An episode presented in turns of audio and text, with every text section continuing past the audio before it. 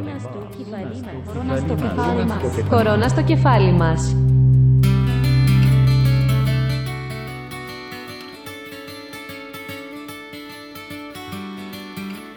Κυρίες και κύριοι, χαίρετε και σήμερα μαζί σας homoscience.gr και κορώνα στο κεφάλι μας με την Ειρήνη Θεοδοσίου. Η αντίστροφη μέτρηση για την επιστροφή στην κανονικότητα στη χώρα μας φαίνεται πως έχει ξεκινήσει. Αν και χωρίς τη γνωμοδότηση της ειδικής Επιτροπής Επιστημόνων ο Πρωθυπουργός θα προχωρήσει αύριο σε μήνυμα χαλάρωσης των μέτρων και βεβαίως για μας τους Θεσσαλονικείς χαρακτηριστικό της αλλαγής είναι ότι η παραλία της Θεσσαλονίκης που αποτέλεσε και σημείο τριβής με τελικά έντονη αστυνόμευση τις προηγούμενες ημέρες ανοίγει, ανοίγει για όλους μας αλλά πρέπει να διατηρήσουμε αυτό που λέμε ατομική ευθύνη. Οι πολιτικοί που πριν μια εβδομάδα μας κυνηγούσαν για το Πάσχα θεωρούν ότι τώρα που μάθαμε περί ατομικής ευθύνης μπορούμε και μόνοι μας μεγαλώσαμε απότομα μάλλον και την ώρα που οι εκπρόσωποι του τουριστικού κλάδου δεν τα βρίσκουν ακριβώς για το αν πρέπει ή δεν πρέπει να λειτουργήσουν αυτή τη σεζόν οι αυτοβιομηχανίες έχω να σας πω ότι δουλεύουν πυρετοδός γιατί θα ανοίξουν λένε οι δουλειές καθώς σύμφωνα με τις εκτιμήσεις τους οι άνθρωποι θα γυρίσουν την πλάτη στη δημόσια συγκοινωνία υπό τον φόβο του κορονοϊού και θα αγοράσουν περισσότερα αυτοκίνητα. Και εμείς βεβαίως προχωράμε στην επόμενη μέρα. Μια μέρα φτιαγμένη από πλεξιγκλάς που όπως διάβασα σήμερα αυτοί που το εμπορεύονται θα κάνουν χρυσές δουλειάς. Κάπως έτσι θα είναι η επόμενη μέρα. Σήμερα λοιπόν έχουμε μαζί μας τον ομότιμο καθηγητή οικονομικής θεωρίας του Δημοκρίτιου Πανεπιστημίου Θράκης Γιώργο Χατζη Κωνσταντίνου, τον άνθρωπο που έστησε ουσιαστικά το τμήμα οικονομικών επιστημών του Πανεπιστημίου, ενός φωτισμένου Έλληνα οικονομολόγου θα έλεγα εγώ με περγαμηνές στο εξωτερικό, αναφέρω μόνο μερικές, ε, μεταπτυχιακές σπουδές με υποτροφία στη Σορβόνη, επίτιμος διδάκτορας του Βαλάχια της Ρουμανίας, κατέκτησε όλες τις ακαδημαϊκές βαθμίδες στα Πανεπιστήμια Θεσσαλονίκης και Θράκης, έχει συγγράψει 16 βιβλία και περισσότερα από 200 άρθρα σε ελληνικά και ξένα περιοδικά και στον ημερήσιο ή περιοδικό τύπο. Έχει δώσει βεβαίως πλήθος διαλέξεων στην Ελλάδα και στην Ευρώπη και είναι ο αγαπημένος των φοιτητών. Κύριε Χατζικοσταντίνου, καλησπέρα σας. Καλησπέρα σας κύριε Θεοδοσίου, καλησπέρα. Είναι τιμή μας που σήμερα ενώνουμε τη φωνή αυτού του νεοσύστατου διαδικτυακού ραδιοφώνου με τη δική σας και σας ευχαριστούμε πάρα πολύ γι' αυτό. Παρακαλώ στη διάθεσή σας. Η εμπειρία σας κύριε καθηγητά εγώ συνηθίζω να σας ονομάζω πρίτανη της θεωρητικής οικονομίας. Η εμπειρία σας λοιπόν και η γνώση σας είναι ανεκτήμητες σε αυτή την περίοδο.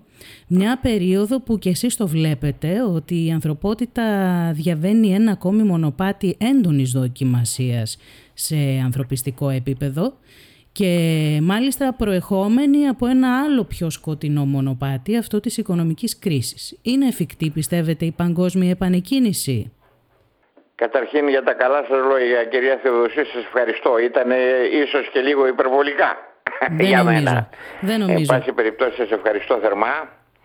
Κοιτάξτε αυτή η, η υγειονομική κρίση έρχεται να διαδεχθεί μια οικονομική κρίση η οποία διήρκησε στην Ελλάδα τουλάχιστον 10 χρόνια και η οποία προηγούμενη οικονομική κρίση από την εποχή ακόμα τότε της ε, χρεοκοπίας ε, ιδιωτικών τραπεζών στις Ηνωμένες Πολιτείες, Lehman Brothers κτλ.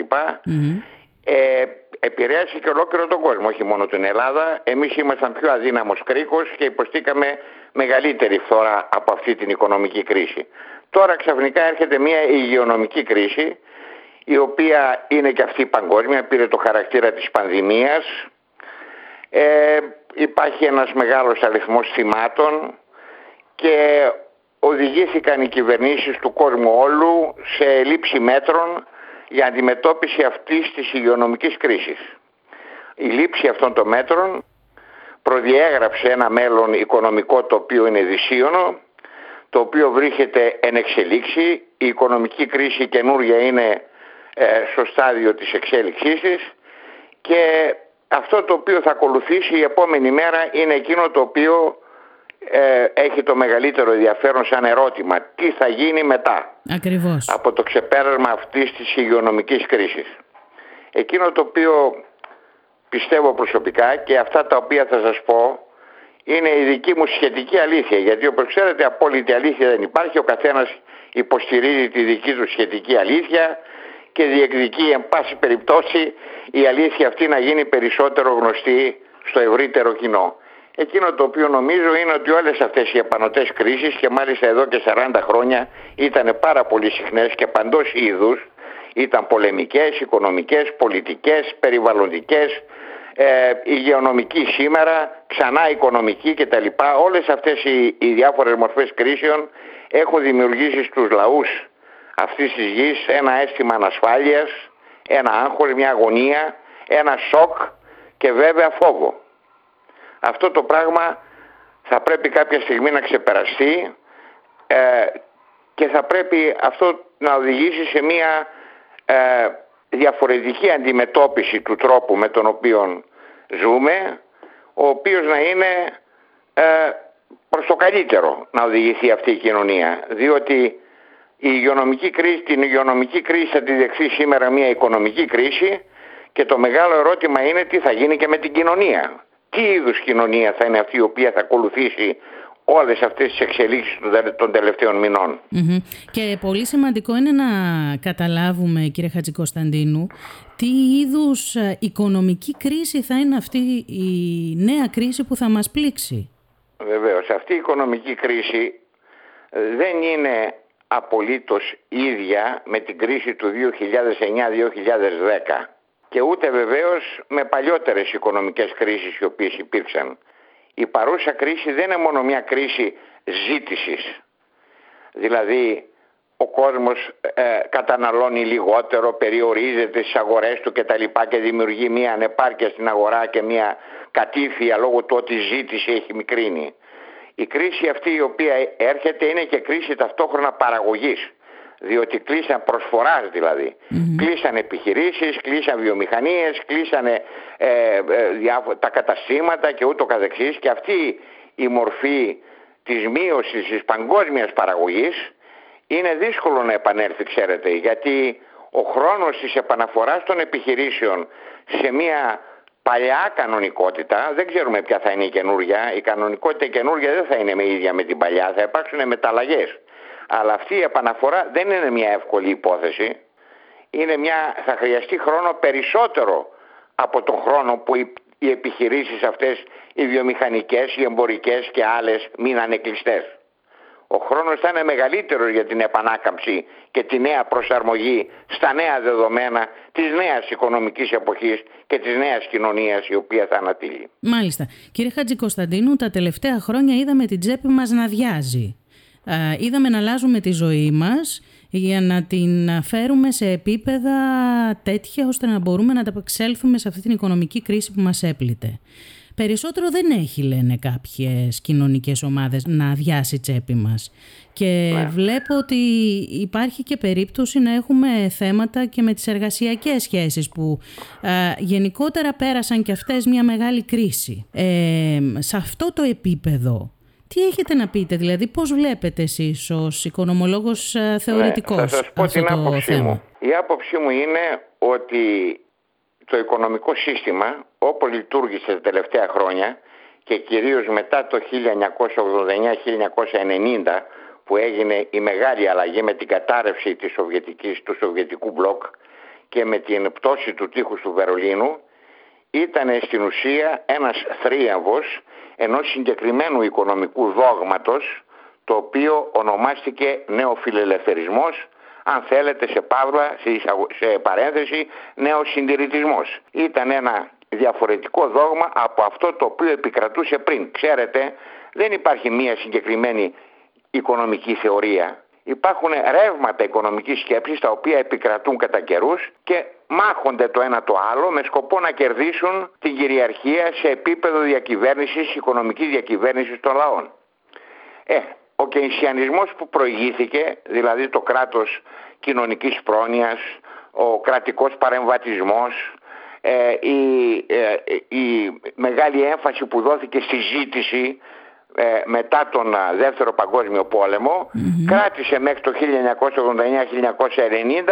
όπου τότε ε, ανέτειλε μια άλλη μορφή διακυβέρνησης οικονομικής, ένας άλλος τρόπος, ένα άλλο μοντέλο που ήταν αυτό του νεοφιλελευθερισμού και της λεγόμενης νεοφιλελεύθερης παγκοσμιοποίησης. Μάλιστα. Αυτό το συγκεκριμένο δόγμα πιστεύει ότι τα πάντα είναι δυνατόν να ρυθμιστούν μέσα από την αγορά. Ε, αυτή η ιστορία σημαίνει ότι το συγκεκριμένο αυτό δόγμα το οποίο κυριαρχεί και σήμερα σε ολόκληρο τον πλανήτη σχεδόν είναι ένα δόγμα το οποίο κατά κάποιο τρόπο απέφχεται, δεν θα πω ότι τελείως δεν το επιθυμεί, αλλά απέφχεται τον κάθε είδους κρατικό παρεμβατισμό. Ε, στην παρούσα φάση που έχουμε τέτοιες κρίσεις με μειώσεις εισοδημάτων, μισθών, συντάξεων κτλ. και μεγάλη ανισότητα του εισοδήματος, είναι πάρα πολύ δύσκολο να αφήσουμε την υπόθεση μιας άνησης κοινωνίας στα χέρια της αγοράς.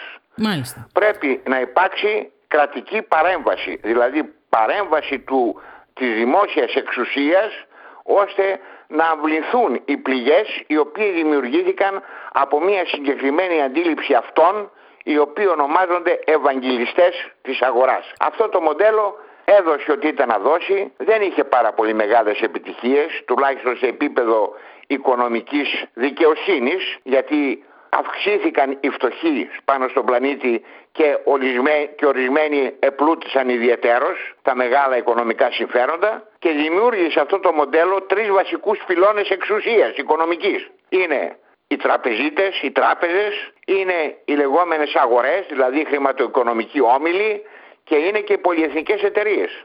Αυτές πέρασαν πάρα πολύ καλά τα χρόνια αυτά του νεοφιλε... της επικράτησης του νεοφιλελεύθερου δόγματος και ανέκτησαν αυτά τα οποία είχαν χάσει παλιότερα με το κράτος το παρεμβατικό και το κράτος κοινωνικής πρόνοιας του λεγόμενου και ισιανισμού. Ε, τώρα για να μην έχουμε νέες τέτοιες καταστάσεις με χειροτέρευση των εισοδημάτων του κόσμου, το, των μισθών, των συντάξεων κτλ. και να έχουμε μια καινούργια περίοδο τεράστιας ε, ε, εισοδηματικής ανισότητας θα πρέπει να υπάρξει κρατική παρέμβαση. Μάλιστα. Αυτό Α, να, να, να εκλαϊκεύσω λιγάκι τη σκέψη σας και να το βάλουμε λιγάκι στο σήμερα κύριε καθηγητά.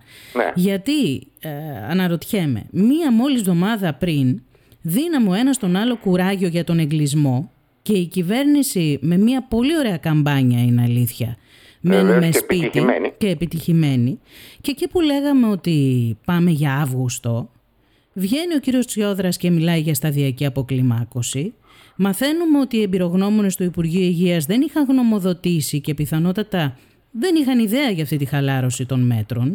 Παράλληλα τώρα να το πάμε και στο εξωτερικό. Μαθαίνουμε ότι ο Μπόρις Τζόνσον επιστρέφει ευνηδίως στην Downing Street υπό την πίεση να παρουσιάσει το σχέδιο της κυβέρνησής του για την επιστροφή στη νέα κανονικότητα μέσα σε εισαγωγικά. Ο Πρωθυπουργός μας θα απευθύνει μήνυμα αύριο για το πώς θα γίνει το unlocking, αν μου επιτρέπετε την έκφραση, την ώρα που η ναι. Επιτροπή Επιστημόνων, όπως είπαμε, δεν έχει γνωμοδοτήσει ακόμη. Από ό,τι γνωρίζω, χρειάζεται περίπου 6-7 μέρες για να το κάνει.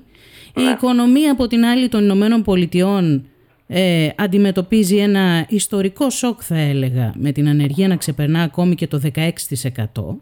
Έχουμε και τον κύριο Σόιμπλε ε, που μας είπε χτες ότι δεν είναι απολύτως ορθό πως όλα πρέπει να υποχωρούν για την προστασία της ζωής, κάτι δηλαδή σαν καλύτερα να πεθάνουμε από το να φτωχοποιηθούμε.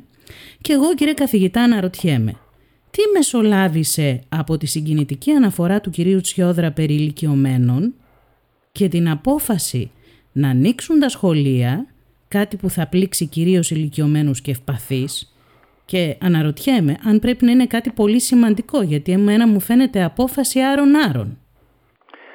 Κυρία Θεοδοσίου, έχω την αίσθηση, καταρχήν τη βεβαιότητα ότι η υγειονομική κρίση δεν ξεπεράστηκε ακόμα και είναι δυνατόν να επιστρέψει ξανά και να έχουμε νέα θύματα παγκοσμίως και στην Ελλάδα. Το θέμα είναι ότι εκείνο το οποίο πριτανεύει νομίζω αυτή τη στιγμή στα μυαλά των, ε, των κυβερνώντων των διαφόρων χωρών και στην Ελλάδα είναι να μην υποστεί η οικονομία περισσότερο και μεγαλύτερη, περισσότερη και μεγαλύτερη ζημιά.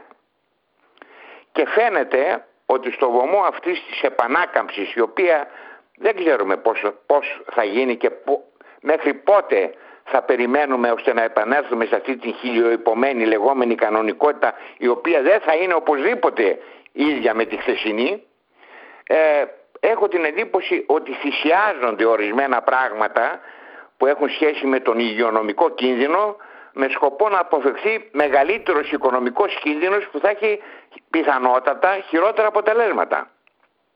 Αυτό το πράγμα βέβαια μπορεί να οδηγήσει σε μια κατάσταση επανάκαμψης του κορονοϊού. Άλλωστε αυτό το πράγμα είπαν ότι δεν είναι, θα είναι πιθανότατα ενδυμικό γιατί μιλάνε ξανά το Σεπτέμβριο και ξανά τον Ιανουάριο και ξανά μέτρα και πάρε πίσω τα μέτρα μετά και πάρε καινούρια μέτρα στη συνέχεια.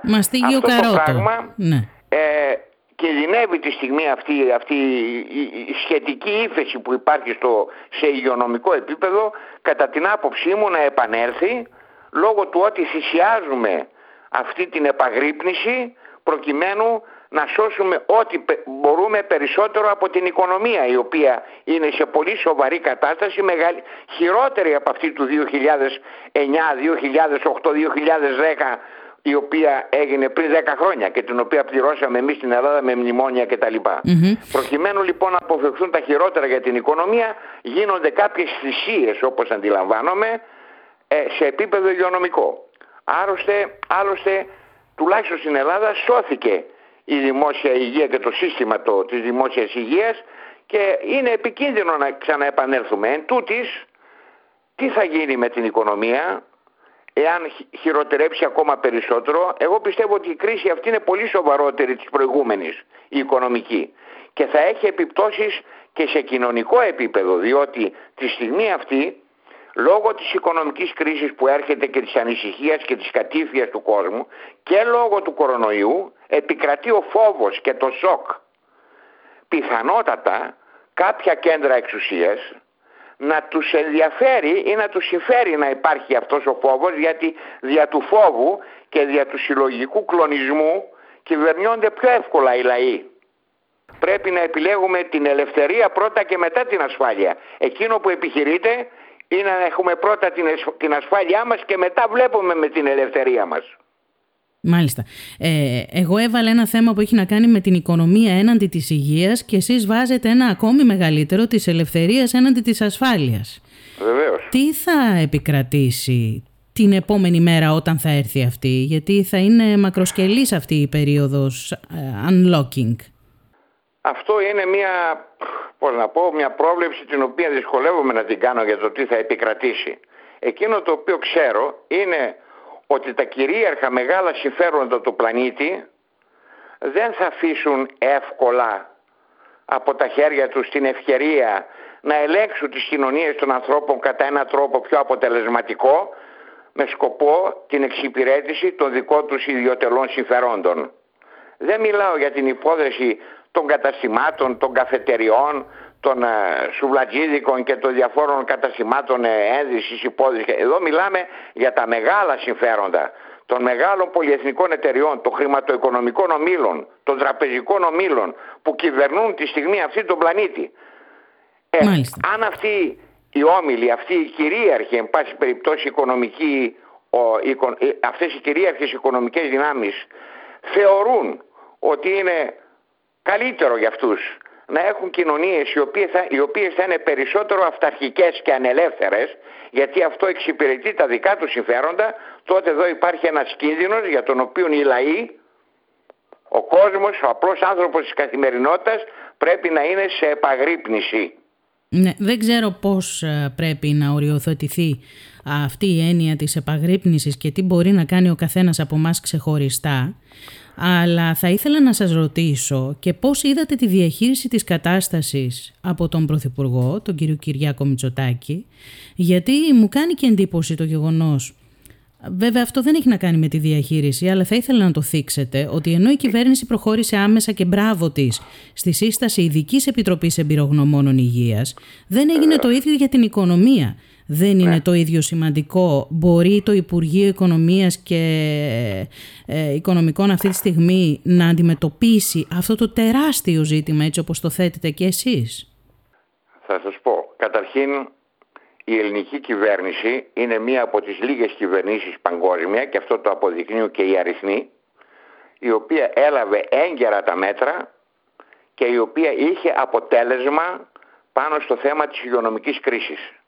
Είχαμε όχι μεγάλο αριθμό νεκρών, περιορισμένο αριθμό κρουσμάτων, βέβαια είμαστε και μια χώρα η οποία δεν είναι παραπάνω από 9-10 εκατομμύρια, αλλά και αναλογικά και ποσοστιαία. Είμαστε σε καλύτερη κατάσταση, νομίζω είμαστε στην 22η θέση, ε, σε σχέση με άλλα κράτη μεγάλα, τα οποία και μεγάλες δυνάμεις, οι οποίοι είχαν πάρα πολλούς νεκρούς.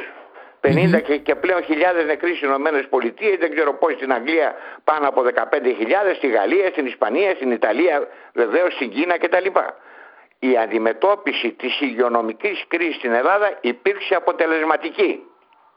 Το θέμα το οποίο εγώ θα ήθελα να τονίσω είναι ότι αυτό το οποίο ακολουθεί, δηλαδή η οικονομική κρίση και πιθανότατα η κοινωνική ε, ας πούμε προοπτική η οποία αναδύεται μετά την υγειονομική κρίση είναι πολύ πιο πολύπλοκες καταστάσεις από ότι ο ίδιος ο κορονοϊός. Γιατί κοιτάξτε για τον κορονοϊό κάποια στιγμή θα βρεθεί και το εμβόλιο, θα βρεθούν και κάποια φάρμακα και το φαινόμενο αυτό θα εξασθενήσει.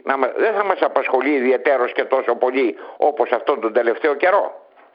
Τι θα γίνει όμως με την οικονομία και την κοινωνία, εκεί είναι ένα πρόβλημα ιδιαίτερος πολύπλοκο και θα πρέπει να αποφύγουμε να οδηγηθούμε σε κοινωνίες ανελεύθερες και αυταρχικές.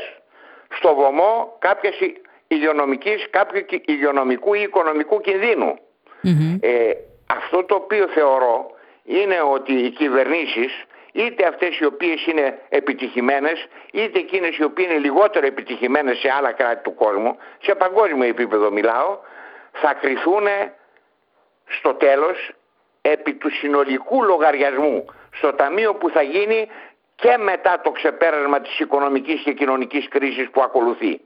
Σωστά. Ο, ο κόσμος θα πρέπει να αντιληφθεί ότι ε, τουλάχιστον στα δημοκρατικά καθεστώτα η έκφραση της δικής του πολιτικής βούλησης δεν θα πρέπει να γίνει με βάση μόνο την αντιμετώπιση της υγειονομικής κρίσης αλλά και με την αντιμετώπιση της οικονομικής και κοινωνικής κρίσης η οποία ακολουθεί.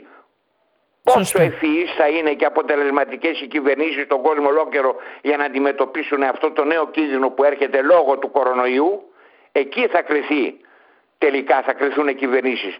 Το στο συνολικό τελικό Τι είδους κοινωνία θα φτιάξουν, ποια θα είναι η επόμενη μέρα, τι είδους οικονομία θα φτιάξουν, κατά πόσο θα είναι δικαιότερη αυτή η οικονομία από, το, από ό,τι στο παρελθόν, κατά πόσο θα είναι πιο ελεύθερη, πιο δημοκρατική, με μεγαλύτερη, ε, ε, θα δίνει μεγαλύτερη σημασία στην υπόθεση και στην αξία της ζωής και του ανθρώπου η κοινωνία που έρχεται. Μάλιστα. Εκεί πέρα θα κρυθούν τα πράγματα. Πιστεύετε τελικά ότι πρέπει να γίνει μια ομάδα οικονομολόγων, επιστημόνων που θα παίξει σε αυτή τη φάση όπως έκαναν και οι επιστήμονες της υγείας ουσιαστικό ρόλο στην επόμενη μέρα για την Ελλάδα; Θα μπορούσε να γίνει, αλλά θα σας πω το εξής. Οι γιατροί στη φάση αυτή και οι νοσηλευτές από παντού αποκαλούνται ήρωες. Οι οικονομολόγοι είναι δύσκολο να, να, να τους αποκαλέσει καλείς ήρωες. Είναι μια πολυπληθής επιστημονική ομάδα και ο καθένας από τους οικονομολόγους αυτοί, αυτούς ακολουθεί κάποιο συγκεκριμένο ρεύμα οικονομικής, οικονομικής σκέψης και αντίληψης για το ποια θα είναι η οικονομική πολιτική. Δεν υπάρχει μια ομοειδία στην οικονομική επιστήμη. Είναι ρεύματα οικονομικής σκέψης που συγκρούονται. Άρα είναι αρκετά δύσκολο, να, πολύ δυσκολότερο από ό,τι στην ιατρική για παράδειγμα, να, να δημιουργηθεί μια ομάδα η οποία θα, στην οποία οι επιστήμονες θα συμπλέουν και θα βρίσκουν κοινή συνισταμένη στις προτάσεις τις οποίες θα κάνουν. Είναι δύσκολο. Γιατί υπάρχουν όπως σας είπα ε, μεγάλες διαφωνίες και, μεγάλ, και διαφορετικές οπτικές και ε, διαφορετικός τρόπος ε, αντίληψης των οικονομικών πραγμάτων. Άρα η κυβέρνηση θα πρέπει να κινηθεί μόνη της, να λάβει κάποιες συμβουλές ενδεχομένως από ανθρώπους που θεωρεί ότι μπορεί και πρέπει να συμβουλευτεί. Θα πρέπει να λάβει υπόψη της το γεγονός ότι αυτή η κυρίαρχη οικονομική ιδεολογία θα πρέπει να σκεφτεί αν υπήρξε ή όχι αποτελεσματική και αν την οικονομική κρίση που έρχεται και η οποία είναι σοβούσα, σοβή σήμερα ακόμα που μιλάμε, αν αυτή η οικονομική κρίση είναι δυνατό να ξεπεραστεί με τους αυτόματους μηχανισμούς των αγορών. Μάλιστα. Διότι αυτό το πράγμα απεδείχθη ότι δεν ήταν απολύτως αποτελεσματικό. Ευνόησε κάποιους, αλλά πολύ περισσότερους δεν τους ευνόησε. Και το οικονομικό σύστημα οργάνωσης έχει συγκεκριμένο σκοπό. Γι' αυτό υπάρχει. Είναι κατασκευή της ανθρώπινης ιδιοφίας. Δηλαδή θέλει να εξυπηρετεί με τον καλύτερο δυνατόν τρόπο τις ανθρώπινες ανάγκες των απλών ανθρώπων, της καθημερινότητας. Αν αυτό δεν το επιτυχάνει, τότε πρέπει να αλλάξει το οικονομικό σύστημα, να μεταρρυθμιστεί, να υποστεί μετάλλαξη. Τεράστιο και αυτό πρέπει να το λάβουν υπόψη οι κυβερνήσεις. Τεράστιο θέμα, γιατί αν μου λέτε ότι λόγω της φύσης της επιστήμης δεν μπορούμε να συνεννοηθούμε εντός της Ελλάδος, φανταστείτε τι γίνεται σε επίπεδο διαφορετικών χωρών και ίσως και έτσι εξηγείται η κατάσταση σήμερα στην Ευρώπη. Όπου για ένα ομόλογο δεν μπορέσαμε να συνεννοηθούμε ή κάτι τέλος πάντων που θα μπορούσε να βοηθήσει την κατάσταση. Ναι. Διαπιστώνω, κύριε Χατζη Κωνσταντίνου, αυτή την περίοδο ότι συχνά πολλοί από εμάς κοιτάμε ίσως κλεφτά προσπαθώντας ενδεχομένως να δώσουμε μια πιο λογική εξήγηση και λίγο στο μονοπάτι της συνωμοσιολογίας. Όχι γιατί όπως λέτε κι εσείς σε ένα πρόσφατο άρθρο σας που το διάβασα πολύ προσεκτικά ε, ο κορονοϊός είναι το εργαλείο κάποιας καταχθόνιας απάνθρωπης και σχεδιασμένης συνωμοσία, αλλά γιατί ναι, ναι. ανησυχούμε μήπως αυτή η υγειονομική κρίση και μας δώσατε ένα πολύ σημαντικό στοιχείο σε αυτό το άρθρο σας, μήπως λοιπόν αυτή η κρίση, αυτό το σοκ της ανθρωπότητας όπως λέτε, χρησιμοποιηθεί αργότερα για την εξυπηρέτηση κάποιων στόχων; Ακριβώς. Ε, θα σας πω κάτι κυρία Θεοδοσίου. Η εξουσία η οποιαδήποτε εξουσία επάνω σε αυτό τον πλανήτη έχει δύο μεγάλες δυνατότητες. Η μία δυνατότητα που έχει είναι να ενσωματώνει τους ανθρώπους στην παραγωγική της μηχανή. Δηλαδή τη μηχανή που εξυπηρετεί τα κυρίαρχα συμφέροντα. Η δεύτερη δυνατότητα που έχει εξουσία είναι να ενσωματώνει τις συνειδήσεις των ανθρώπων στην κυρίαρχη, εκάστοτε κυρίαρχη ιδεολογία. Και αυτό συμβαίνει από κάθε μορφής εξουσίας και ιστορικά, όχι μόνο σήμερα. Έτσι. Λοιπόν, αυτό είναι ένα σημαντικό, ένα, μια σημαντική πραγματικότητα την οποία θα πρέπει να, να την αντιληφθούμε. Διότι, για σκεφτείτε, τα τελευταία χρόνια να πω και πριν ακόμα από την κρίση του 1900, μάλλον από την μεταλλαγή, τη μεγάλη μετάλλαξη που έγινε το 1989-1990 με την πτώση του τείχους του Βερολίνου και την εγκαθίδρυση της νεοφιλελεύθερης ε, παγκοσμιοποίησης, εκεί που δόθηκε η μεγάλη σημασία ήταν στο να φτιάξουμε ε, αχόρταγους, όπως το λέω και στο κείμενό μου, και ευάλωτους καταναλωτές δόθηκε πολύ λιγότερη σημασία στο να φτιάξουμε συνειδητοποιημένους πολίτες.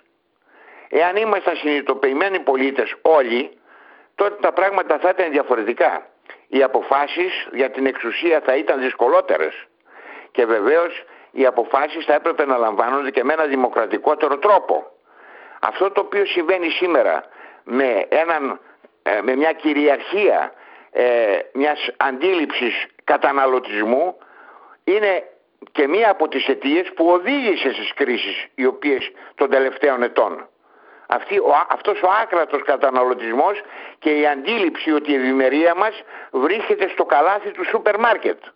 Η ευτυχία των ανθρώπων δεν είναι στο καλάθι του σούπερ μάρκετ. Η ευτυχία των ανθρώπων είναι κάτι πολύ γενικότερο και έχει σχέση με τις αλήθειες τις οποίες πιστεύει αυτό το ανθρώπινο είδος. Λέει κάπου ο Κορνίλιος Καστοριάδης, ε, ο μεγάλος Έλληνας φιλόσοφος, ότι τίποτα δεν υπάρχει μεγαλύτερο και σοβαρότερο από την αξία της ζωής. Όμως αν δεν υπάρχουν αξίες που να είναι σοβαρότερες και μεγαλύτερες από την ζωή, τότε η ζωή δεν αξίζει τίποτα.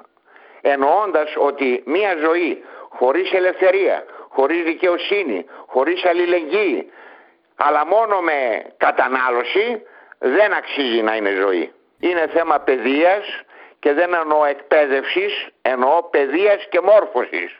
Ο κόσμος πρέπει να, να αποκτήσει παιδεία και μόρφωση και προβληματισμό. Να, να, να μπορεί να στοχάζεται και να, να, να στοχάζεται ο καθένας από εμά γύρω από τον κόσμο και τον εαυτό του. Διαφορετικά, εάν αφήσουμε τα πράγματα όπως είναι, δυστυχώς θα είμαστε από κρίση σε κρίση και η ευτυχία μας θα εξαρτάται από το καλάθι του σούπερ μάρκετ. Αυτό βεβαίως, κύριε καθηγητέ, δεν θα βόλευε καθόλου τους εραστές της καταναλωτικής κοινωνίας, να το πω ναι. έτσι, μέσα σε εισαγωγικά, να μας αφήσουν να γίνουμε συνειδητοποιημένοι πολίτες. Βεβαίως.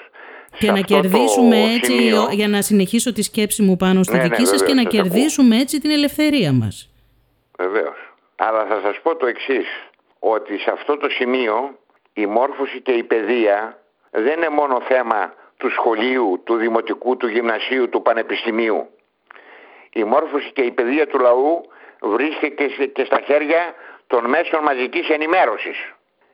Αυτό το πράγμα είναι πολύ σημαντικό γιατί μέσα στο σπίτι του καθενός βρίσκεται σήμερα η οθόνη της TV, της τηλεόρασης και όλο αυτό το πρωί μέχρι το βράδυ ακούνε όλοι αυτά τα οποία λέγονται εκεί και εκείνο το οποίο είναι πράγματι πολύ ενδιαφέρον για μένα είναι ότι ακόμα και ο Πρωθυπουργός αν μιλάει σε κάποια στιγμή διακόπτεται διότι πρέπει να γίνει η διαφήμιση για τα chips, τα πατατάκια. Λοιπόν, αυτό το πράγμα αντιλαμβάνεστε ότι είναι μια κυριαρχία ενός καταναλωτικού, ε, ε, καταναλωτικού ενδιαφέροντος το οποίο όμως δεν οδηγεί πουθενά. Διαβάζω. Ούτε αποτελεί μόρφωση για τον κόσμο. Διαβάζω δεν κύριε μπορεί καθηγητά. να μιλάει ένας σοφός άνθρωπος στην τηλεόραση και να διακόπτε γιατί πρέπει να διαφημιστεί. Δεν είναι δυνατόν να συμβαίνει αυτό το πράγμα συνέχεια.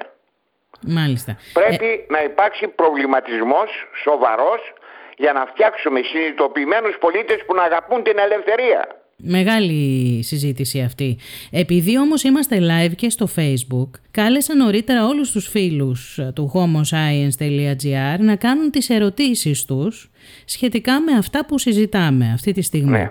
Και έχω μία-δύο ερωτήσεις εδώ. Θα ξεκινήσω με την πρώτη ενός φίλου σας μπορώ να πω καθηγητή, ναι. ε, δεν ξέρω αν θέλει να πω το όνομά του, δεν θα το πω, που ρωτάει, παρόλα αυτά... Θα καταλάβω από αυτό που θα πει. Παρόλα αυτά, ποιες αξίες πρέπει να εξυπηρετούνται, πόσο κοντά θα πρέπει να βρίσκονται στη φύση των ανθρώπων και τη ζωή του πλανήτη; Ο πλανήτης είναι εξαιρετικά βεβαρημένος. Θα αντέξει αυτή τη συνεχή αηφόρο μέσα σε εισαγωγικά ανάπτυξη. Η γνώση δεν αποτελεί τη συνεκτική αντίληψη για τη ζωή και τον άνθρωπο. Πώς βλέπετε τη σχέση πολίτης-πόλη-πολιτεία. Τι είναι τελικά αλήθεια; Αυτό τώρα με οδηγεί να σκεφτώ και να απαντήσω με έναν τρόπο ο οποίος είναι κάπως ε, διαφορετικός. Έχω την αίσθηση ότι η ανθρωπότητα μέσα από όλη αυτή την περιπέτεια των τελευταίων τουλάχιστον 40 ετών την οποία έχει περάσει έχει οδηγηθεί σε έναν άκρατο ανθρωποκεντρισμό. Για παράδειγμα θα σας πω, καίγονται εκατομμύρια στρέμματα, εκτάρια δασών στην Αυστραλία, στη Ρωσία, στη Σιβηρία, στις Ηνωμένες Πολιτείες, στην Καλιφόρνια, εδώ και εκεί, καίγονται τα πάντα, μέρες ολόκληρες, δεν, δεν μένει τίποτα στα δάση αυτά, ούτε από, από το φυτικό, από το φυτικό, ούτε από το ζωικό βασίλειο, καταστρέφονται τα πάντα και εκείνο το που ακούμε στην τηλεόραση ξαφνικά είναι ευτυχώς δεν υπήρξαν ανθρώπινα θύματα. Και βεβαίως ευτυχώς που δεν υπήρξαν ανθρώπινα θύματα. Αλλά εάν συνεχίσουμε με αυτόν τον τρόπο να υποβαθμίζουμε τον πλανήτη και να λέμε ευτυχώς δεν υπήρξαν ανθρώπινα, στο τέλος θα θρυνήσουμε πολλά ανθρώπινα θύματα διότι ο πλανήτης υποβαθμίζεται καθημερινά, υπάρχει ερήμωση, υπάρχει κλιματική αλλαγή, υπάρχει το φαινόμενο του θερμοκηπίου, υπάρχουν πυρκαγιές, υπάρχει ερήμωση του, του πλανήτη σε πολλά σημεία, υπάρχει μείωση της βιοπικιλότητας, το 50% των ζωικών ειδών της Ευρώπης έχει εξαφανιστεί ως είδος, Λοιπόν, αυτά τα πράγματα τελικά τι επιδιώκουμε, να φτιάξουμε μια ανθρωπότητα η οποία σήμερα είναι γύρω στα 8 δισεκατομμύρια, αύριο μπορεί να είναι γύρω στα 12, όπου εμείς θα είμαστε μόνοι μας πάνω στον πλανήτη και δεν θα μπορούμε να αναπνεύσουμε. Σωστό. Δηλαδή αυτή η κατάσταση με το ευτυχώς δεν υπήρξαν ανθρώπινα θύματα μας αφήνει την, ε, την γεύση ενός μέλλοντος το οποίο θα είναι ζωφερό. Πρέπει να προσέξουμε αυτό το πράγμα το οποίο συμβαίνει γιατί ο πλανήτης Γη είναι το σπίτι μας. Δεν μπορούμε να το αφήνουμε να καίγεται και να υποβαθμίζεται καθημερινά ελπίζοντας ή τουλάχιστον κάποιοι που έχουν τη δυνατότητα στην οικονομική ότι όταν τα πράγματα θα είναι ανυπόφορα θα καβαλήσουν ένα διασημόπλιο και θα πάνε κάπου, άλλο, κάπου αλλού σε άλλον πλανήτη για να ζήσουν μέσα σε πλέξη και να τρέφονται με χαπάκια. Ένας άλλος φίλος, κύριε Χατζικοσταντίνου, ρωτάει ε, άραγε ο κύριος καθηγητής έχει μια εικόνα προς τα πού θα πάει το πράγμα. Μπορούμε να επανακτήσουμε τη ζωή πιο κοντά στη φύση με αυτό το αίσθημα ελευθερίας; Βεβαίως μπορούμε. Όταν έχουμε αυτοσυνειδησία, αυτογνωσία και όταν είμαστε γνώστες και σωστά πληροφορημένοι για αυτό το οποίο συμβαίνει γύρω μας. Δεν είμαστε κλεισμένοι απλώς μέσα στους τοίχους του σπιτιού μας ή πηγαίνουμε στην πλατεία ή στο καφενείο και βλέπουμε τα πράγματα είναι καθημερινά ομαλά. Δεν είναι ομαλά. Αν δείτε τον πλανήτη ολόκληρο, είναι ένας πλανήτης ο οποίος βρίσκεται κινδύνο λόγω της ανθρώπινης συμπεριφοράς.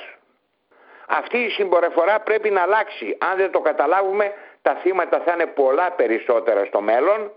Εμείς πιθανώς δεν θα ζούμε, αλλά τα εγγόνια μας και τα δυσέγγονά μας θα ζήσουν δύσκολες καταστάσεις. Δεν μπορεί να έχουμε ωκεανούς οι οποίοι είναι γεμάτοι από πλαστικό. Δεν μπορούμε να ανοίγουμε τα ψάρια για να τα φάμε και να είναι γεμάτη κοιλιά τους πλαστικά. Θα πρέπει να ληφθούν πλέον μέτρα τα οποία δυστυχώς μέχρι στιγμής τα αρνούνται οι μεγάλες δυνάμεις. Οι ισχυροί της γης. Τα αρνούνται. Δεν θέλουν και να ακούσουν. Και αναρωτιέται κανείς, οι ισχυροί της γης δεν αντιλαμβάνονται ότι το κέρδος θα έχει τέλος με το τέλος του πλανήτη; Βεβαίως δεν, δεν το αντιλαμβάνονται διότι έχουν μία αντίληψη μιας βραχυχρόνιας αποτελεσματικότητας και ότι μακροχρονίως θα είμαστε όλοι νεκροί, εμείς που είμαστε σήμερα εν ζωή και από εκεί και πέρα για περίμιξή το, δεν μας ενδιαφέρει. Σήμερα πρέπει να δούμε να απολαύσουμε τη λεγόμενη χαρά της ζωής όσο περισσότερο μπορούμε και ποια χαρά της ζωής δηλαδή τρώγοντας καθημερινώς τα διάφορα πράγματα που μας πουλάνε στα καταστήματα και νομίζοντας ότι για αυτού του τρόπου αγοράζοντας είμαστε ευτυχισμένοι.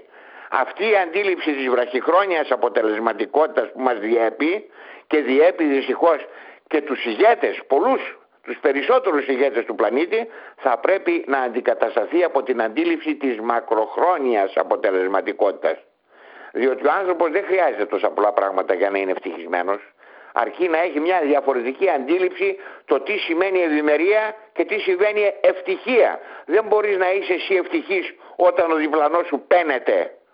Σωστά. Μέσα από την πανδημία κύριε καθηγητά, ισχυροποιούνται νέες εργασιακές μέθοδοι. Είναι ένα άλλο τεράστιο ζήτημα.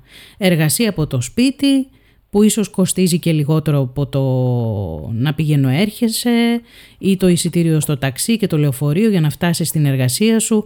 Όμως ξέρετε μιλώντας αυτές τις ημέρες με συγγενείς και φίλους, διαπίστωσα ότι η κατοίκον εργασία που θα την έχετε μελετήσει κι εσείς σαν οικονομολόγος, ναι. είναι πολύωρη, είναι επίπονη, δεν είναι καθόλου εύκολη εκείνο το κάνω το 8 μου και επιστρέφω σπίτι είναι πολύ καλύτερο από το να είμαι σχεδόν όλη τη μέρα μπροστά σε έναν υπολογιστή. Μια διαδικασία που συχνά δίνει στον εργοδότη την ευχαίρεια να ζητά κάθε φορά και λίγο παραπάνω.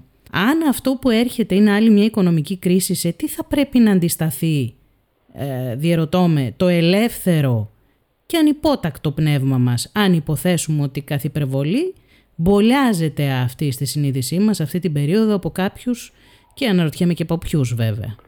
Πιστεύω κυρία Θεοδοσία ότι πρέπει να αποκτήσουμε συνείδηση των πραγμάτων, συνείδηση της κοινής μας μοίρας. Δηλαδή, ζούμε σε μια εποχή μιας τεχνολογικής έκρηξης, επανάστασης όπως λέγεται. Τα πάντα γύρω μας είναι, γίνονται με, με μεθόδους ηλεκτρονικές, με τα κομπιούτερ, με, τους, τα, με τα, τη, ρομποτική τεχνολογία κτλ. κτλ. Αυτά όλα τα εργαλεία αποτελούν για τη σύγχρονη ανθρωπότητα για πρώτη φορά στην ιστορία της έναν δούλο χωρίς ψυχή. Όταν τη δουλειά την κάνει ο υπολογιστής, όταν τη δουλειά την κάνει το ρομπότ, τότε αυτό σημαίνει ότι ο δούλος αυτός είναι ένας δούλος δικός μου, του ανθρώπου, ο οποίος είναι βέβαια χωρίς ψυχή. Αυτό, αυτό σημαίνει ότι ε, από την άλλη μεριά ότι αυτή η τεχνολογία έχει οπωσδήποτε ε, προστιθέμενη αξία και αφήνει και πλεονάσματα. Θα μπορούσαμε λοιπόν να σκεφτούμε μια ανθρωπότητα, πράγμα που το υποστηρίζει και η οικονομική θεωρία του ελεύθερου χρόνου, και να πούμε αυτή, με το γεγονός ότι αυτή η τεχνολογία βρίσκεται, ο αυτοματισμός βρίσκεται στα χέρια μας, θα πρέπει να το εκμεταλλευτεί η ανθρωπότητα με ένα συγκεκριμένο αποτελεσματικό τρόπο χάρη των ανθρώπων χάρη της πνευματικής ανύψωσης, της δυνατότητας ενός, ένας άνθρωπος να έχει περισσότερο ελεύθερο χρόνο να το χρησιμοποιήσει όπως θέλει για να ακούσει μουσική, για να, να, να, να καλλιεργήσει την τέχνη κτλ. κτλ. Πολλά θα μπορούσαμε να σκεφτούμε και να δουλεύει λιγότερο χρόνο με τον ίδιο και μεγαλύτερο ακόμα μισθό. Και αυτό το οποίο θα χάνει η οικονομία λόγω του ότι ο άνθρωπος θα, θα, θα, θα, εργάζεται λιγότερο χρόνο, τέσσερις ώρες και όχι οχτώ, και θα πληρώνεται περισσότερο ή τα ίδια με αυτά που πληρώνονταν το, πληρωνόταν το εκτάριο θα, θα αντικαθίστανται από τα πλεονάσματα της τεχνολογίας, των αυτοματισμών και, το, και της ρομποτικής που αφήνουν πλεονάσματα στον κόσμο. Θα σας πω ότι κάποτε επισκέφθηκα ένα μεγάλο υφαντουργείο στην Κωνσταντινούπολη είχε μέσα 3.000 εργάτες οι οποίοι αυτοί δουλεύανε καθημερινώς το 8ωρο τους, ελπίζω να ήταν 8ωρο γιατί δεν ξέρω πόσο ήταν κανονικά και είχαν και 45.000 καρούλια που βγάζανε νήμα. Επέστρεψα στην Ελλάδα και επισκέφθηκα, επισκέφθηκα ένα ελληνικό υφαντουργείο με 45.000 καρούλια και αυτό, το οποίο κάνει νήμα και αντί να έχει 3.000 εργαζόμενους είχε μόνο 45 περίπου μηχανικούς. Γιατί, γιατί ήταν απολύτως αυτοματοποιημένο. Μάλιστα. Αυτό σημαίνει βέβαια από τη μια μεριά ότι για τρόπο αυτού δημιουργείται ανεργία σύμφωνη. Τι θα γινόταν όμως αν οι άνθρωποι δουλεύανε λιγότερες ώρες και έχοντας στη διάθεσή τους αυτόν τον δούλο τον οποίο αποκαλώ χωρίς ψυχή, τον αυτοματισμό, τη ρομποτική, τον ηλεκτρονικό υπολογιστή, μήπως τα πράγματα θα ήταν καλύτερα, μήπως θα μπορούσαν να, να απασχοληθούν αυτοί οι άνθρωποι σε διάφορες άλλες εργασίες; Οι οποίες θέλουν περισσότερη συμμετοχή του ανθρώπινου πνεύματος. Άρα υπάρχουν λύσεις οι οποίες στη σημεία αυτή μας φαίνονται ουτοπικές. Εν τούτης πρέπει να σας πω ότι οι πραγματικότητες του σήμερα παλιότερα ήταν ουτοπίες κι αυτές. Και τα πράγματα αλλάζουν. Και η ανθρωπότητα προχωράει και η ουτοπία του σήμερα μπορεί να είναι μια πραγματικότητα του αύριο. Μιλάτε για μια αντίσταση κύριε καθηγητά; Μιλάω για μια αντίσταση η οποία θα είναι μια αντίσταση σε ό,τι αφορά ε, τη δικαιοσύνη, να υπάρχει δικαιοσύνη, να υπάρχει δικαιότερη κατανομή του εθνικού εισοδήματος, να υπάρχει ε, ε, μεγαλύτερη αντίσταση στα θέματα τα οποία κατά κάποιο τρόπο υποβαθμίζουν το θέμα της αλληλεγγύης μεταξύ των ανθρώπων. Αντιστάσεις βεβαίως. Αντίσταση απέναντι στον καταναλωτισμό, ο οποίος δεν έφερε και αποτελέσματα εδώ που τα λέμε, οδήγησε την ανθρωπότητα σε συνεχείς κρίσεις. Ποιος θα παίξει το σημαντικότερο ρόλο σε αυτή την αντίσταση, γιατί μεγαλώνουμε παιδιά όλοι μας. Δεν είναι εύκολο να την κάνεις αυτή την αντίσταση ως γονέας. Βεβαίως δεν είναι ε, εύκολο. και δεν βρίσκεις εύκολα τη στήριξη που πρέπει να βρει. μια ηγεσία η οποία να διέπεται από αρχές και αξίες και τις οποίες να τις σέβεται. Χρειάζεται μια, μια παγκόσμια δικαιοσύνη και μια δικαιοσύνη η οποία να είναι πραγματική δικαιοσύνη όμως, να μην είναι ε, μια μαϊμού δικαιοσύνη και να, να υπάρξει μια ε, συνειδητοποίηση των ανθρώπων γύρω από αυτό το οποίο ονομάζω το κοινό τους, την κοινή τους μοίρα. Δεν είμαστε αιώνιοι πάνω σε αυτό το πλανήτη. Κύριε καθηγητά. Ερχόμεθα και παρερχόμεθα. Τα πάντα ρί, τα πάντα χωρί και ουδέν μένει. Ας κάνουμε το καλύτερο για τους επόμενους. Βεβαίως. Έτσι δεν είναι. Προς Έχετε... το παρόν δεν κάναμε το καλύτερο πάντως στις δικές μας γενιές. Έχετε αναγορεύσει περισσότερους από 45 διδάκτορες. 60. 60. Έχω ναι. λάθος αριθμό. Περισσότερες από 25 διδακτορικές διατριβές πόσες είναι; Πάνω από 60. Πάντως σίγουρα διδάξατε σε ξένα πανεπιστήμια σε Γαλλία, Βέλγιο και Ρουμανία, σε μεταπτυχιακούς φοιτητές. Ναι. Οι σημερινοί φοιτητές στην Ελλάδα, θα ήθελα να μου πείτε αρχικά, γιατί πήγαμε στον τομέα της παιδείας τώρα, σιγά σιγά, και μετά στο εξωτερικό, Έλληνες και ξένοι, και κάποιοι από αυτούς αργότερα καθηγητές. Τι διαφορά βλέπετε να έχουν από τις παλαιότερες, τις δικές σας γενιές, όσον αφορά τα οράματα, την κατάρτιση, τη διεκδίκηση, το έργο τους; Οι σημερινές γενιές έχουν μια μεγάλη έφεση στις νέες τεχνολογίες. Αλλά αυτός ο απομονωτισμός τον οποίο δημιουργεί το κινητό τηλέφωνο και το λάπτοπ, αυτή η έλλειψη επαφής κουβέντας, η οποία να γίνεται κουβέντα που να βλεπόμαστε στα μάτια, διαζώσεις, είναι κάτι το οποίο με απασχολεί. Διότι έχω την αίσθηση ότι οδηγεί σε νέες γενιές οι οποίες θα είναι, θα είναι αμβλημένες συναισθηματικά. Αυτό το πράγμα με απασχολεί. Έχω την αίσθηση ότι όλα αυτά η τηλεκπαίδευση και όλα καλά πράγματα είναι τεχνολογικά. Θα πρέπει να εκμεταλλευτούμε αυτή την τεχνολογία. Δεν αντιλέγω. Όμως η επαφή του δασκάλου με τον φοιτητή, του δασκάλου με τον μαθητή είναι κάτι το οποίο εξακολουθεί να είναι στο, στο δικό μου το μυαλό απολύτως σημαντικό. Και όταν μιλάω για δάσκαλο και καθηγητή, μιλώ για δάσκαλο και καθηγητή. Όχι για απλό δημόσιο υπάλληλο ή για απλό ιδιωτικό υπάλληλο, ο οποίος πηγαίνει εκεί για να πάρει το μισό του και να κάνει την καριέρα του. Είναι, πρέπει να είναι εμπνευσμένοι άνθρωποι που θα μπορέσουν να εμπνεύσουν τους φοιτητές τους να γίνουν μέντορες του πνεύματος του φοιτητού για μια καλύτερη ζωή και μια καλύτερη αντίληψη μιας πραγματικότητας η οποία κινδυνεύει και υποβαθμίζεται καθημερινά. Έχουν μεγάλες δυνατότητες οι νέοι σήμερα, αλλά αντιμετωπίζουν και κινδύνους οι οποίοι οφείλονται στο γεγονός ότι ακόμα ο προβληματισμός γύρω από τη χρήση της τεχνολογίας δεν έχει φτάσει σε ένα σημείο το οποίο να καταλήγει σε συμπεράσματα που να είναι αποτελεσματικά και να προβληματίζουν. Μάλιστα. Διότι η σημασία έχει να πουλήσουμε. Όταν η, όταν η αγορά είναι κυρίαρχη και το μόνο για το οποίο ενδιαφέρεται είναι οι πωλήσεις για μεγιστοποίηση των κερδών, αυτό οδηγεί σε ανθρώπους οι οποίοι θα είναι μειωμένων ευαισθησιών. Και αυτό το πράγμα με απασχολεί. Διότι από τις ευαισθησίες του ανθρώπου ξεπηγάζει η έννοια της δημοκρατίας, της προστασίας της δημοκρατίας, της προστασίας της ελευθερίας, της ε, α, α, αντιμετώπισης του αυταρχισμού. Ακούστε τώρα τι γίνεται στη συγκεκριμένη περίπτωση αυτής εδώ της εκπομπής κύριε καθηγητά. Έχουμε μία εκπομπή ε, μέσω τεχνολογικής εξέλιξης και μέσων που μας επιτρέπει να μιλάμε εμείς οι δύο σε περιόδους κορονοϊού όπου δεν μπορούμε διαζώσεις να τα πούμε. Βεβαίως.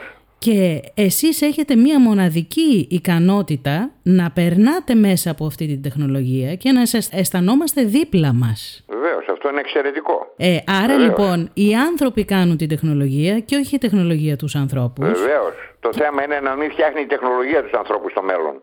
Για να κλείσουμε αυτή τη συζήτηση, γιατί έχουμε πάει αισίως τη μία ώρα και σας το είχα πει όταν συζητούσαμε πριν από την εκπομπή ότι θα την ξεπεράσουμε. Δεν πέρασε κυρία Θεοδοσίου. Ε, Θέλω να μου πείτε τι μπορεί να κάνει κάποιος με μία καρέκλα σκηνοθέτη. Θέλω να πάτε πίσω στα χρόνια του Τμήματος Ναι. Οικονομικών Επιστημών που αργότερα έγινε Διεθνών Οικονομικών Σχέσεων και Ανάπτυξης και πήρε και το όνομά σας. Ναι. Και το κάνω αυτό γιατί θα ήθελα πραγματικά να σας ρωτήσω αν θεωρείτε κι εσείς ότι η μεγαλύτερη ελευθερία που ζει ο άνθρωπος είναι αυτή της δημιουργίας. Είχατε μία καρέκλα σκηνοθέτη τότε μόνο, ούτε μάρμαρα, ούτε Α, τίποτα. Βεβαίως. Ήταν μια περίοδος που σας πληροφορώ κυρία Θεοδοσίου έβου- βγάλαμε από το Πανεπιστήμιο τουλάχιστον το δικό μου το τμήμα τους καλύτερους φοιτητές τους οποίους τους θυμάμαι ακόμα με μεγάλη αγάπη. Ήταν οι καλύτερες φουρνιές φοιτητών που βγήκανε τότε που δεν είχαν τα μέσα που είχαν άλλα παιδιά σε άλλα αμφιθέατρα τα οποία ήταν πολύ καλύτερα από εκείνα χωρίς, κα- χωρίς πολυθρόνες σκηνοθέτη. Αλλά θα σας πω το εξής, το οποίο το θεωρώ σημαντικό αν, αν μας παίρνει ο χρόνος. Ένα, μια μικρή ιστορία θα σας πω. Βεβαίως. Κάποτε κάλεσα στο τμήμα μου, το οποίο ήμουν πρόεδρος τότε, ένα εξέχον στέλεχος των χρηματοοικονομικών ε, δραστηριοτήτων παγκοσμίως. Για να κάνει μια επαγγελματική, ε, α, πώς να πούμε, ένα επαγγελματικό προσανατολισμό στους φοιτητές μου. Ήρθε λοιπόν αυτός ο άνθρωπος με το ωραίο του κουστούμι και το ρολόι του το Rolex, ανέβηκε στο βήμα, ήταν κάτω 300 παιδιά και τους είπε «Θέλετε στα 50 σας χρόνια να κάνετε διακοπές στα νησιά Μπαρμπάντος; Ναι, φωνάζαν όλοι. Θέλετε να έχετε μία Λαμποργίνη; Ναι, φωνάζαν όλοι. Ε, τότε κύριοι, κυρίες και κύριοι τους είπε δεν πρέπει να κοιμάστε. Πρέπει να είσαι συνέχεια δίπλα στον ηλεκτρονικό υπολογιστή και να παρακολουθείτε τις μετοχές σε όλα τα χρηματιστήρια του κόσμου γιατί αλλού είναι νύχτα και αλλού είναι μέρα. Μέρα στο Τόκιο, νύχτα στη Νέα Υόρκη κτλ. Και πρέπει να τα παρακολουθείτε αυτά τα πράγματα και όταν κοιμάστε. Και αυτά δεν φτάνουν μόνο. Ακόμα και έρωτα όταν κάνετε πρέπει να, να είναι δίπλα το κομπιούτερ σας. Όταν τα άκουσα αυτά τα πράγματα και τους είπε ότι αν αυτά τα πράγματα δεν τα κάνετε, τότε θα είστε καταδικασμένοι να κάνετε διακοπές στην Καλλικράτεια και να έχετε ένα ζάσταβο αυτοκίνητο στα 50 σας χρόνια. Τότε σηκώθηκα και του είπα ότι μπορείτε να αποχωρήσετε κύριε από το αμφιθέατρο και τον έδιωξα και πήρα το λόγο και τους είπα παιδιά αγαπητοί μου φοιτητές η ευτυχία δεν βρίσκεται στο να κοιμάστε και να κάνετε έρωτα και να διαβάζετε και να ασχολείστε από το πριν στο βράδυ και να μην κοιμάστε να παρακολουθώντας τις τιμές των μετοχών. Η ευτυχία είναι να ερωτευτείτε, να δημιουργήσετε εσείς τη ζωή σας με τον καλύτερο τρόπο που σας αρέσει και να κάνετε αυτά τα πράγματα τα οποία δίνουν ευτυχία στη ζωή. Δεν δίνει την ευτυχία το κομπιούτερ. Περισσότερο άνθρωποι να γίνουμε όλοι μας κύριε καθηγητά όπως ορίζει και η φύση μας άλλωστε. Κύριε καθηγητά, ήσασταν πραγματικά ένας θησαυρός χωρίς εισαγωγικά για αυτήν εδώ την εκπομπή.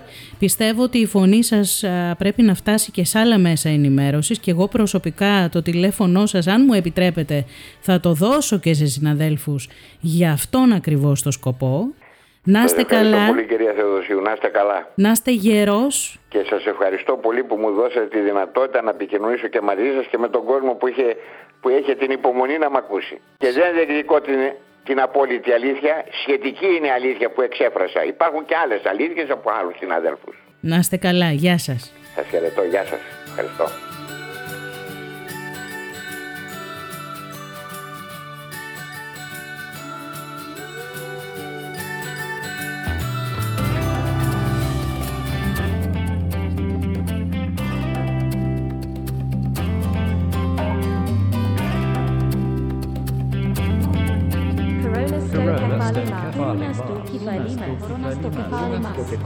Κεφάλι μας.